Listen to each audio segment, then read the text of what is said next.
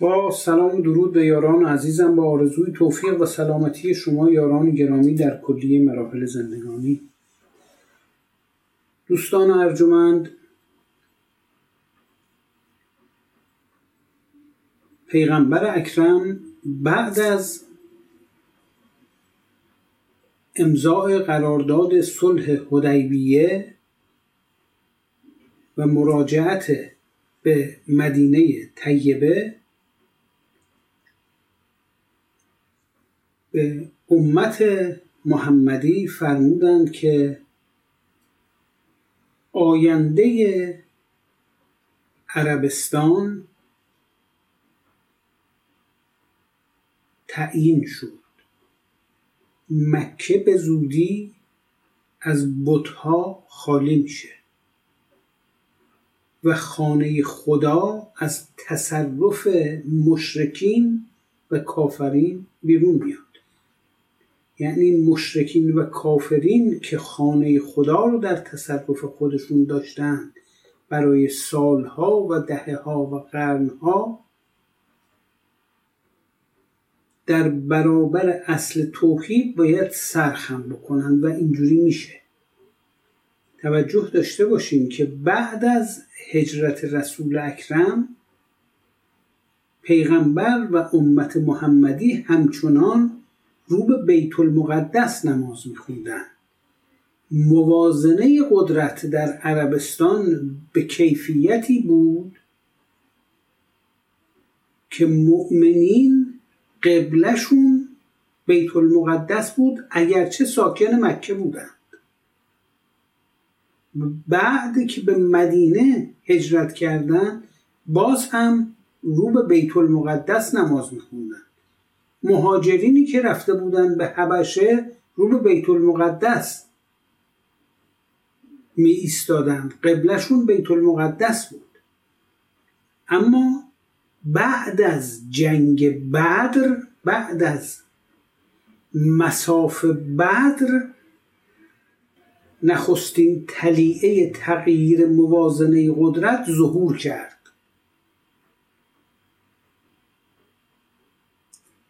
بین جنگ بدر بین مساف بدر و غزوه احد پیغمبر اکرم که سرگرم امامت جماعت امتشون بودند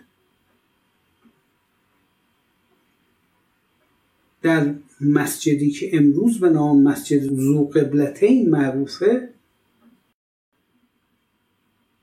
یک باره از یک سمت مسجد حرکت فرمودند تشریف بردن به سمت دیگه و رو به مکه ایستادن یعنی دقیقا توجه بفرمایید که مکه و بیت المقدس نسبت به مدینه در 170 درجه اختلاف زاویه قرار دارن با هم دیگه.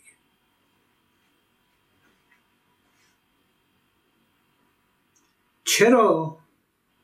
به خاطر اینکه امت محمدی تثبیت شد در مدینه. این اتفاق کی افتاد در سال دوم هجری؟ دشمنانی که ده نفرشون اومده بودن که رسول اکرم رو در مکه به شهادت برسونن حالا با هزار نفر شکست خوردن در هم شکسته شد. در مدینه. و فرار کردند. پس موازنه قدرت عوض شده. این آغاز این پارادایمه و بعد گام بعدی جنگ احد بود. که رسول اکرم در این غزوه تا مرز شهادت پیش رفتند و عموی بزرگوارشون حضرت حمزه سید الشهدا شربت شهادت نوشیدند و به بهشت رزوان رفتند. اما دشمن دست خالی برگشت. با این که سپاهی که آورده بود بسیار مجهز و کاردیده و رزمازوده و نیرومند بود. و نهایتا در جنگ خندق هم که فقط ده هزار نفر سپاه رو ابو سفیان آورده بود با چهارده هزار نفر همپیمان که به استعداد 24 هزار نفر اومده بودن با سه هزار نفر رویارویی بکنن. و دست خالی و سرشکسته و زلیلانه ناچار به برگشت شدن. بعد از یک رویارویی در مسافی که علی علیه السلام با یک حرکت زلفقار که رسول اکرم فرمودند که این ضربه ارزشش از عبادت جن و انس بیشتره اونها شکست استراتژیک خوردن برگشت اینجا دیگه تموم شد. یعنی استقرار پیدا کرد اسلام. تثبیت شد.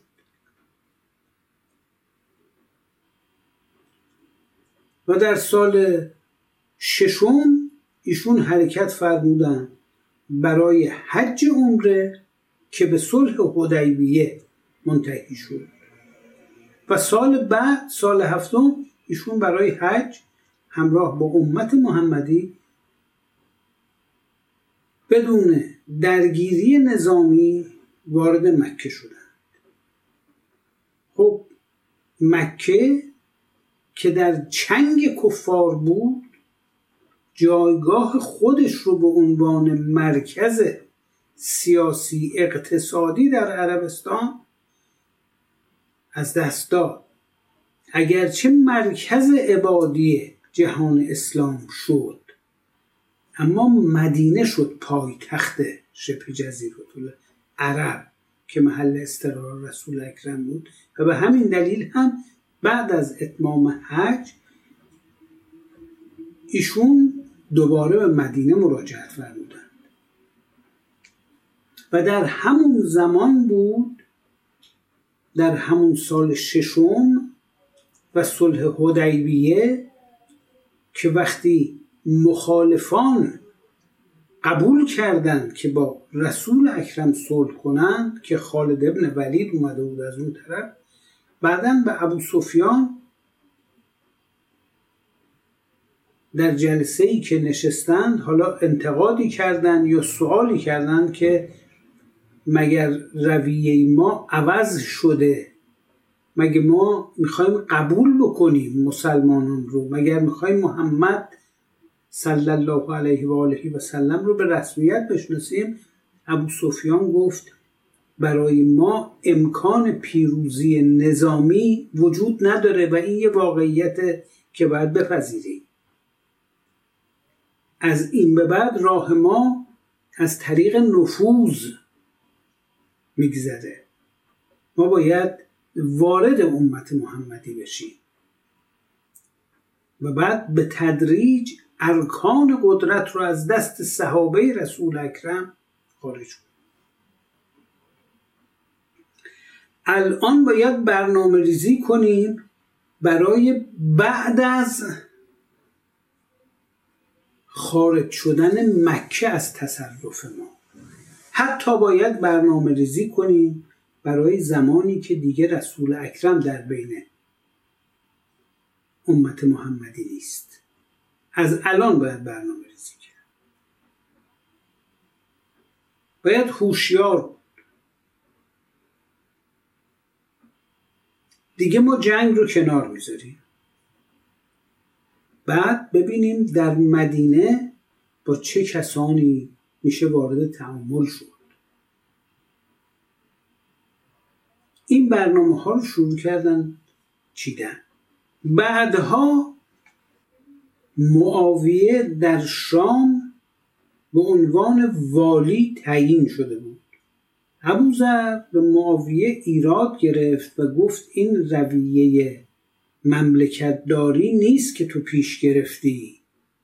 برای اینکه اسلام مبتنی بر تصاوی مردمه در حالی که تو به تجمل و اشرافیت رو کردی. و این راه و روش رسول اکرم نیست. قرآن این رو به ما آموزش نداده. نهایتا گفتن که به هر حال چون ایشون جناب ابوذر صحبت هایی که می‌کنه اگرچه دروغ نیست اگرچه کذب نیست واقعیت داره اما به مسلحت وضعیت کنونی نیست ایشون نباید با مردم رفت آمد داشته باشه. و ایشون رو تبعید کردند به ناحیه به نام ربزه که جای بسیار بد آب و هوا و خوش و کویری بود. و جناب ابوذر تشریف بردن اونجا به حکم حکومتی اونجا در تبعید بودند تا چشم از جهان فرو اما در رابطه با شجره زقوم و شجره ملعونه و شجره خبیسه آیه های مختلفی در قرآن مجید اینو مثال می‌زنه. مثل و کلمت الخبیثه که شجرت الخبیثه. اجتثت من فوق الارض ما له من قرار. بیقراره و روی زمین گسترده می‌کنه خودش. توسعه طلبه. همه جا رو می‌خواد بگیره. در آیاتی نام این درخت رو مطرح می‌کنه و میفرماید انها شجرتون تخرج فی اصل لجهی تلعها که انه رؤوس شیاطین یعنی این یه درختیه که در قعر دوزخ میرویه و شکوفه هاش مثل سرهای شیطان هاست. وقتی این شجره زقوم در سوره صافات و در سوره دخان معرفی شد مردم بادیت العرب گفتند که ما اصلا کلمه زقوم نشنیدیم تا حالا نشنیدیم.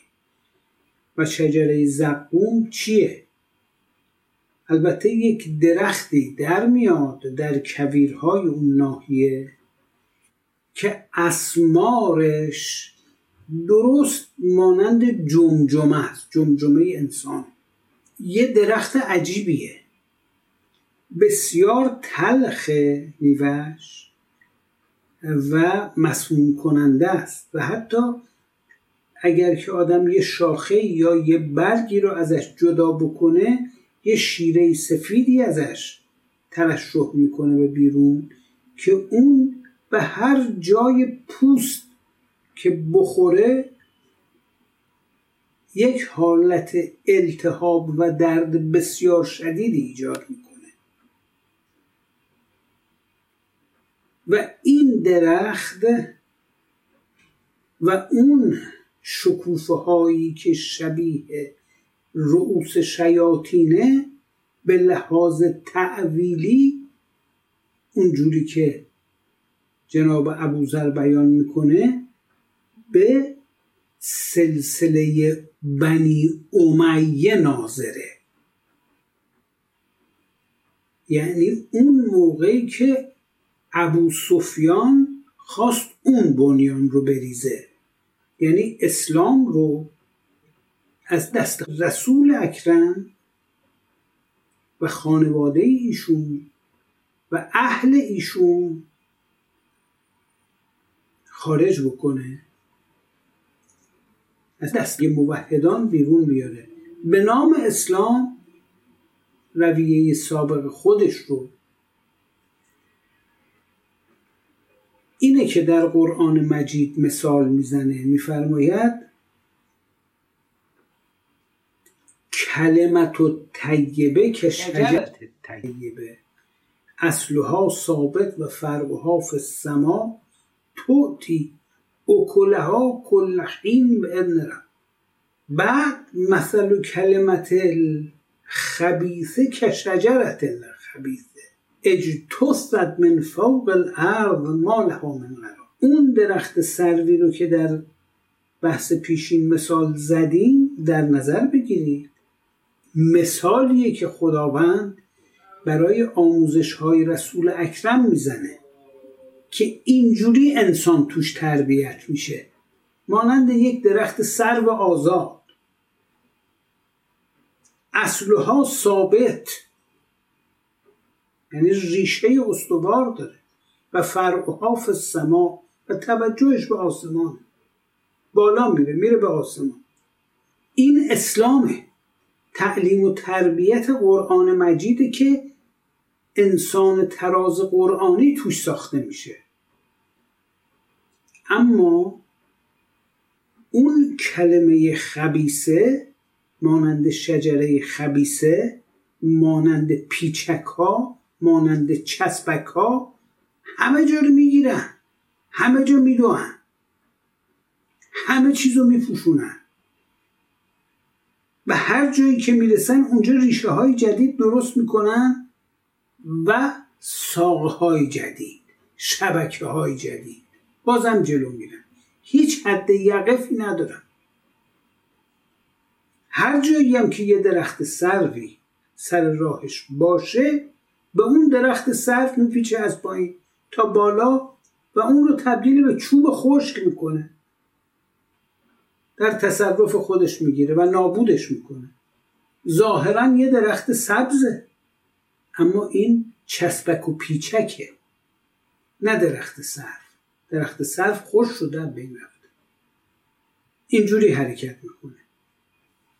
به همین دلیل اینا وقتی متوجه شدن که این درخت روینده است پوینده است بالنده است نمیشه جلوش رو گرفت نمیشه قطعش کرد. ریشه های ثابت و استوار داره. با پول نمیشه خریدش با وعده نمیشه خریدش تهدیدش نمیشه کرد تطمیعش نمیشه کرد. گفتن خوب پس ما به روش چسبک باید عمل کنیم. باید بیایم بهش نزدیک بشیم دورش رو بگیریم بهش بپیچیم تا بالا بریم بعد خشکش بکنیم. یعنی اصول اسلام و توحید که در قرآن آموزش داده شده با اون چیزی که توسط بنی امیه ارائه شد یکی نیست در تضاد با هم دیگه است. همون جوری که یزید با حسین ابن علی علیه السلام در حسین فرمود چون منی با چون یزیدی هرگز بیعت نمی‌کنه. ایشون نماینده ارزش بود و اون نماینده ضد ارزش یعنی همچنان که مسیح و دجال. همچنان که مهدی و دجال. اینها نمایانگر دو جهانند که با همدیگه در تضاد آنتاگونیستی و آشتی ناپذیر.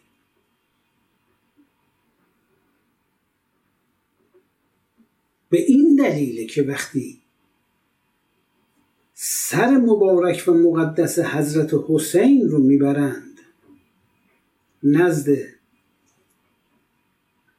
یزید ابن معاویت ابن ابی سفیان بن حرب این میگه این انتقام اون بدر و احد و خندق که من از خانواده رسول اکرم گرفتم و الان من خلیفه اسلام هستم.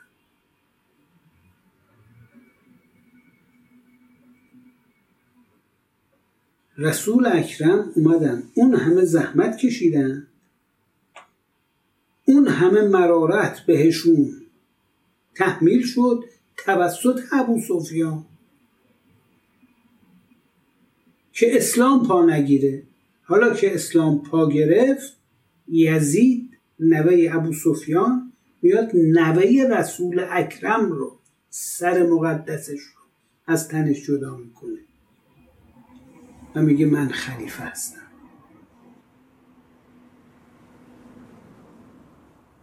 این اون مثال شجره خبیسه است. اجتثت من فوق الارض ما من قرار. و بعد همینجوری میره همه جا می‌گیره. و این پرچم رو هم می‌زنه. به نام اسلام چه خطاهایی که صورت نگرفت به نام اسلام زیر پرچم اسلام. و پونزده قرن این تصور داده شد که این اسلامه که داره این کار رو چیزی که کاملا با قرآن مجید و آموزش های توحیدی. قرآن مجید در تضاد. تا ادامه این گفتار شما یاران عزیز و خدای بزرگ میسپرم علی نگهدار